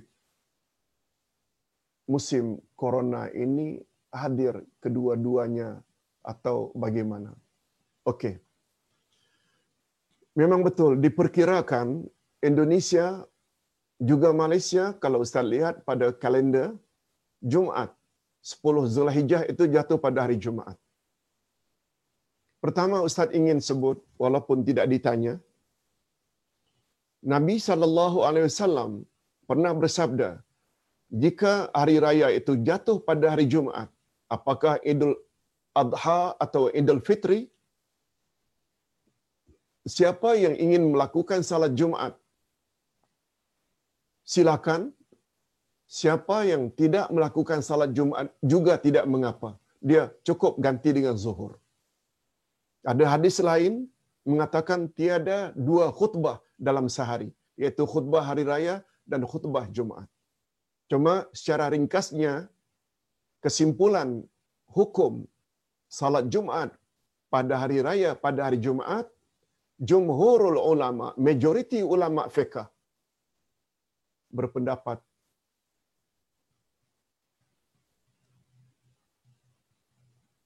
hendaklah mereka melakukan salat Jumaat. Hendaklah mereka melakukan salat Jumaat. Karena Rasulullah sallallahu alaihi wasallam karena Rasulullah sallallahu alaihi wasallam melakukan salat Jumaat. Cuma kita perlu raikan juga kalau ada yang berpendapat bila dia salat hari raya, kemudian dia ganti hanya dengan zuhur, jangan dipersalahkan. Sebab itu juga ada pendapat dan dalilnya juga ada. Cuma bila compare mana yang lebih kuat, jawabnya yang lebih kuat adalah menurut jumhurul ulama, hendaklah orang yang sudah salat hari raya, juga dia salat Jumaat. Dia salat Jumaat. Itu yang lebih kuat. Wallahu a'lam. Adapun tentang perlukah orang dibenarkan masuk masjid untuk ya Adapun masuk masjid, sebenarnya hadirin dan hadirat, menurut sunnah Nabi sallallahu alaihi wasallam, salat sunat hari raya ada di lapangan, bukan di masjid. Itu sebabnya di Madinah tak begitu jauh dari Masjid Nabawi ada namanya Masjid Ghamamah. Ada namanya Masjid Ghamamah. Ghammun dalam bahasa Arab maknanya awan. Ghammun awan. Ghamama dinamakan masjid itu Masjid Ghamama karena di tapak Masjid Ghamamah inilah dulu tanah lapang yang Nabi guna pakai untuk salat Aid Al-Fitri dan Idul Adha. Dan bila Nabi Muhammad sallallahu alaihi wasallam mengimami salat Idul Adha di lapangan tersebut datang awan Allah kirim awan untuk memayungi Nabi Muhammad sallallahu alaihi wasallam sehingga baginda tidak panas.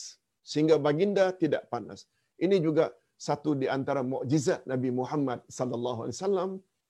Nah di tapak itulah Nabi Muhammad buat salat Idul Adha Idul Fitri. Datang awan. Oleh sebab itu di tapak tersebut dibangun masjid maka dipanggil Masjid Awan atau Masjid Ghamamah. Oleh sebab itu, andai kata kita di Malaysia, Alhamdulillah, kalau di Indonesia, pada umumnya, salat id ini dibuat di lapangan. Lapangan bola sepak, bola kaki. Jarang orang buat di masjid. Kecuali jika hujan.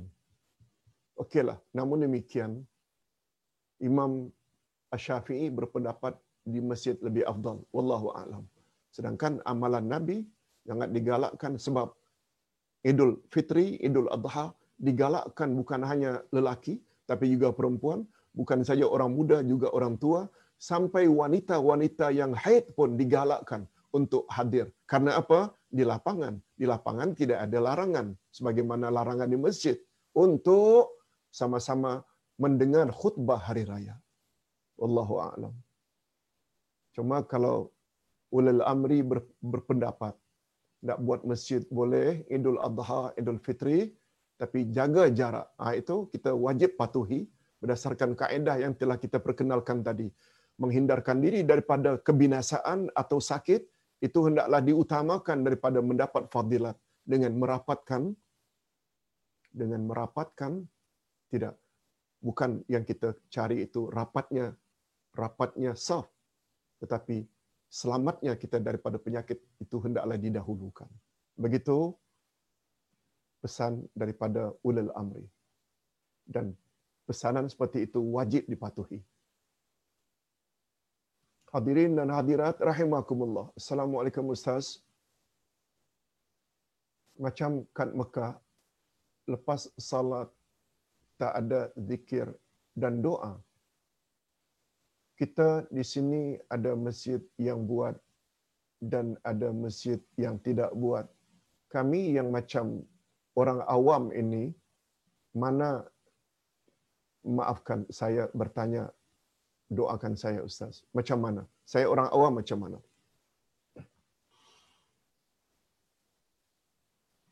Ustaz ada buat satu buku baru lebih sempurna khas wirid setelah salat fardu. Wirid Rasulullah setelah salat fardu. Sedang dicetak. Di muka surat itu Ustaz letak satu slogan.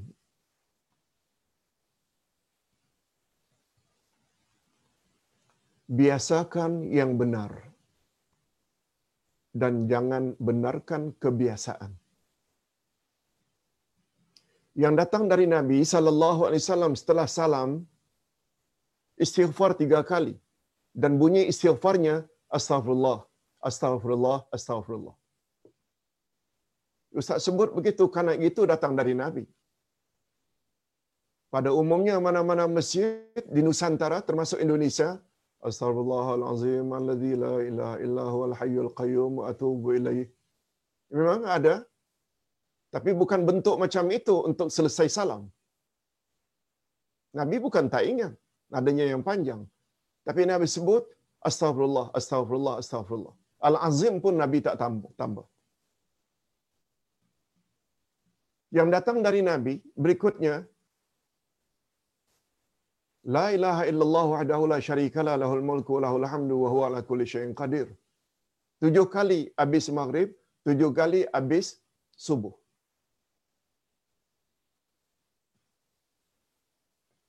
Itu sahih. Allahumma anta salam wa minka salam tabarakta ya zal jalali wal ikram. Itu yang pendek yang datang dari Nabi. Sempena habis salat.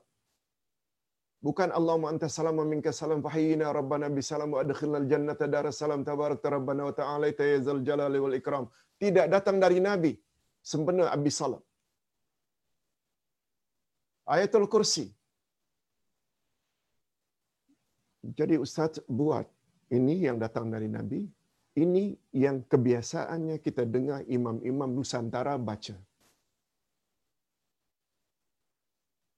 kalau ingin selamat dan mendapat ganjaran, syarat amal diterima, syarat amal diterima, ikhlas lillah dan yang kedua ikut cara Nabi.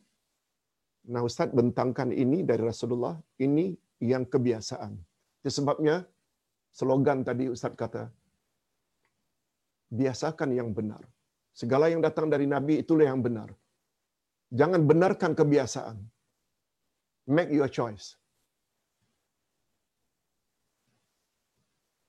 sebagai orang awam, tentu saja segala yang datang dari Nabi itu adalah yang benar. Apalagi Nabi sallallahu alaihi wasallam sampai bersabda mengingatkan warning man amila amalan laisa alaihi amruna fahuwa rad. Hadis sahih riwayat Imam Muslim. Siapa buat amalan tidak ikut cara kami, maka amal itu ditolak. Mengapa kita tidak bimbang? Hadirin dan hadirat rahimakumullah. Seterusnya, Okey. Ya. Kamsah Hamid. Disuruh tobat, ibadat, memuji Allah. Ya. Dalam hal ini, Kamsiah Hamid boleh lihat sempurnanya itu ayat 112 surat At-Taubah. Quran adalah panduan hidup yang membawa kebahagiaan dunia dan akhirat tetapi kena baca dan memahami. Yes. Habsah Ismail. Malah Ustaz selalu sebut kewajiban kita terhadap Al-Quran ada lima. Iman, baca, faham, amal, dan sebar-sebarkan. Okey.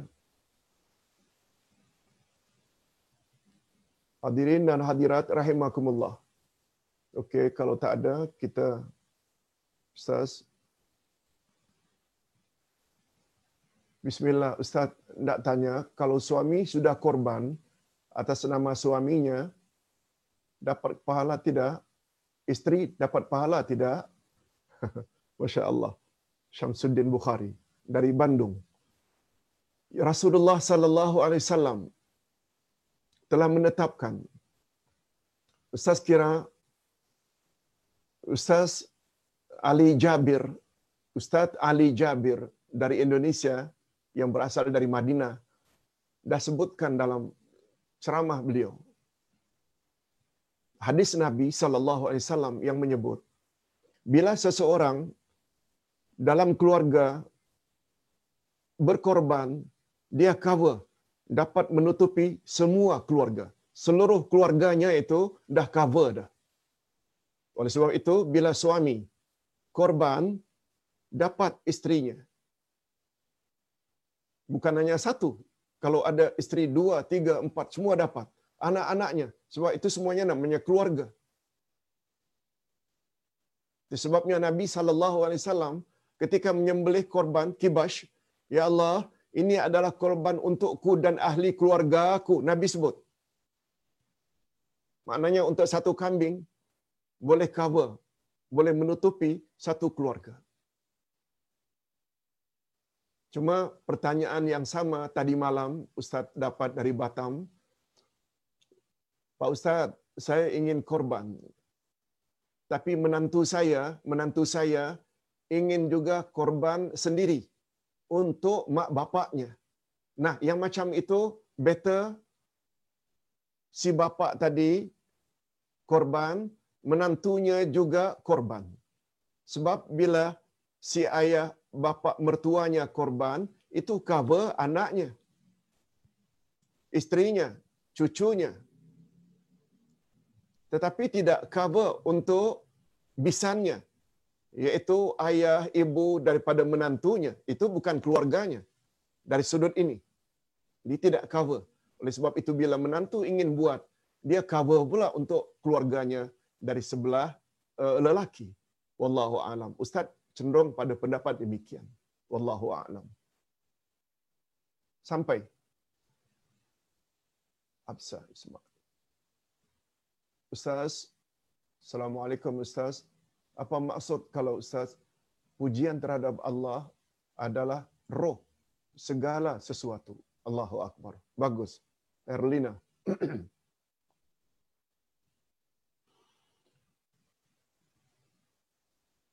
bila disebut roh bila disebut roh menunjukkan ia sesuatu yang paling penting dan mustahak. Ustaz buat contoh. Kata para ulama salat itu bagaikan manusia. Kalau manusia ada jasad tubuh badan yang kasar juga ada nyawa roh salat macam itulah qiyam berdiri tegak, ruku, i'tidal, sujud, membaca al-Fatihah, takbir Allahu akbar, salam, tahiyat. Itu adalah jasadnya salat. Tapi bila dia buat itu semua tapi hatinya tidak khusyuk Sedangkan khusyuk itu adalah roh bagi salat. Oleh sebab itu, walaupun tumak ninahnya, walaupun bacaan Qurannya dengan tajwid yang bagus, makhraj yang bagus, tapi bila fikirannya melayang-layang, tidak ada khusyuk, tidak sempurna salatnya. Sebagaimana tak layak manusia dinamakan manusia kalau hanya ada jasad tanpa roh, dia lebih layak dikatakan jenazah atau mayat. Nak memberi isyarat. Roh itu sangat penting. Pembahagian ibadat. Ada namanya ibadat hati. Ada ibadat badan, ada ibadat harta, ada ibadat badan. Ada ibadat lisan. Ibadat lisan, subhanallah, alhamdulillah, doa, baca Quran, itu lisan ibadat badan, salat, puasa. Ibadat harta seperti umpamanya nazar, sedekah, zakat, itu harta. Dan satu lagi, ibadat hati. Ibadat hati ini ikhlas. Al-khawf, takut pada Allah. Ar-raja, sabar. Al-khawf, tawakal dari empat macam ibadat ini ibadat hati ini ibadatul qalbi dia adalah roh semua ibadat. Tidak bercakap tentang roh ini. Dari semua ibadat ni betul tak? Zakat ke namanya ibadat harta? Salat ke namanya ibadat badan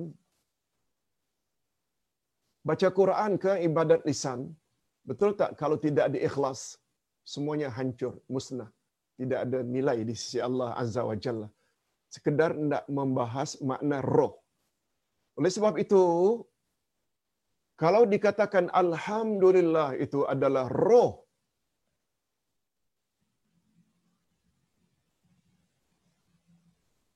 pujian terhadap Allah adalah roh segala sesuatu. Bayangkan, oleh sebab itu, apabila seseorang itu memuji Allah, itu sebabnya mengapa tadi sampai Rasulullah pernah sebut Alhamdulillah memenuhi mizan. Alhamdulillah memenuhi mizan, mizan timbangan. Penuh timbangan kebaikan kita dengan sekali Alhamdulillah. Macam mana kalau lima kali? Macam mana kalau sepuluh kali? Macam mana? Macam mana? Itu yang Ustaz maksudkan. Roh itu maknanya sesuatu yang sangat mustahak, sesuatu yang sangat penting. Begitu, Erlina. Terima kasih bertanya. Mudah-mudahan Harisun Zainuddin, mudah-mudahan Ustaz diberi oleh Allah kesehatan, panjang umur, murah rezeki. Terima kasih Kak Harisun. Terima kasih. Melati Kasim. Assalamualaikum Ustaz andainya kita selalu amalkan asmaul husna dalam bentuk berzikir sambil berlagu-lagu adakah boleh? Ataupun ianya dianggap sebagai kita ini setakat berhibur sahaja. Hadirin dan hadirat al asmaul husna yang boleh membawa kita ke syurga syaratnya tiga. Sebut dengan makna tahu itu nama-nama Allah dalam bilangan 99. Yang kedua, fahami maknanya. Yang ketiga, kita berdoa. Oleh sebab itu, andai kata kita dendangkan al-asma'ul husna, bagi Ustaz tidak ada salahnya. Tapi akan lebih baik apabila kita dendangkan dia bukan hanya sekedar dendangan, hiburan, tetapi kita fahami maknanya. Kalau Ustaz boleh buat contohlah. Orang baca Quran, dapat pahala tak? Dapat pahala. Orang sebut subhanallah, alhamdulillah, Allahu Akbar, dapat pahala tak? Juga dapat pahala. Tetapi andai kata apa yang dia sebut, dia fahami, kemudian dalam tindak tanduk disesuaikan dengan apa yang dia sebut, itu lagi bagus. Sebabnya kata Imam Ibn Qayyim, zikir terbagi tiga. Zikrul lisan, lidah kita menyebut subhanallah, alhamdulillah, Allahu akbar. La haula wala quwata illa billah. Itu zikir lisan. Ada lagi zikir yang lebih tinggi dari zikir lisan, iaitu zikrul qalbi. Zikir hati. Hati senantiasa ingat kepada hukum hakam Allah. Ketetapan-ketetapan Allah. Ada lagi zikir yang paling tinggi. Zikrul qal, zikrul amal. Kita amalkan dalam kehidupan sehari-hari ketetapan-ketetapan yang telah ditetapkan oleh Allah Azza wa Jalla. Yang telah ditetapkan oleh Allah Azza wa Jalla. Pembahagian itu kata Imam Ibn Qayyim bukan tidak menyatakan oh si fulan ada zikrul lisan saja. B ada zikrul qalbi saja. C ada zikrul amal saja. Tidak. Faedah gabungan itu, faedah penyebutan itu, jika seseorang memiliki ketiga-tiganya, itu yang terbaik. Dengan kata lain, dengan kata lain, zikrul lisan ini adalah zikir yang terletak pada low class zikir. Kalau Ustaz boleh gunakan istilah itu. Dapat pahala juga, tapi yang paling rendah. Tapi bila diikuti, diikuti, selain daripada berzikir, dia juga ingat dengan maknanya, zikrul qalbi, lagi bagus. Tapi yang terbaik, jika ketiga-tiganya, apa yang dia sebut, apa yang dia ingat, dan apa yang dia lakukan, itulah yang terbaik.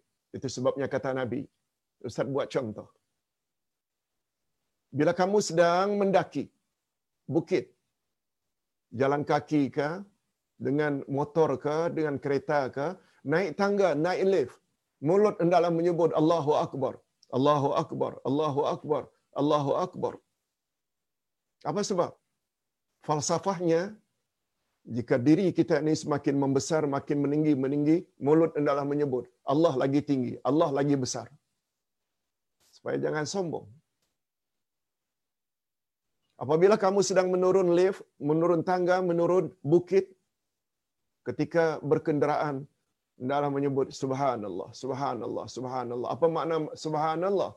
Maha suci Allah daripada kekurangan, daripada kerendahan, Betul tak? Posisi kita ketika menurun itu makin merendah, kita menyebut Maha Suci Allah daripada kerendahan. Itu maksudnya.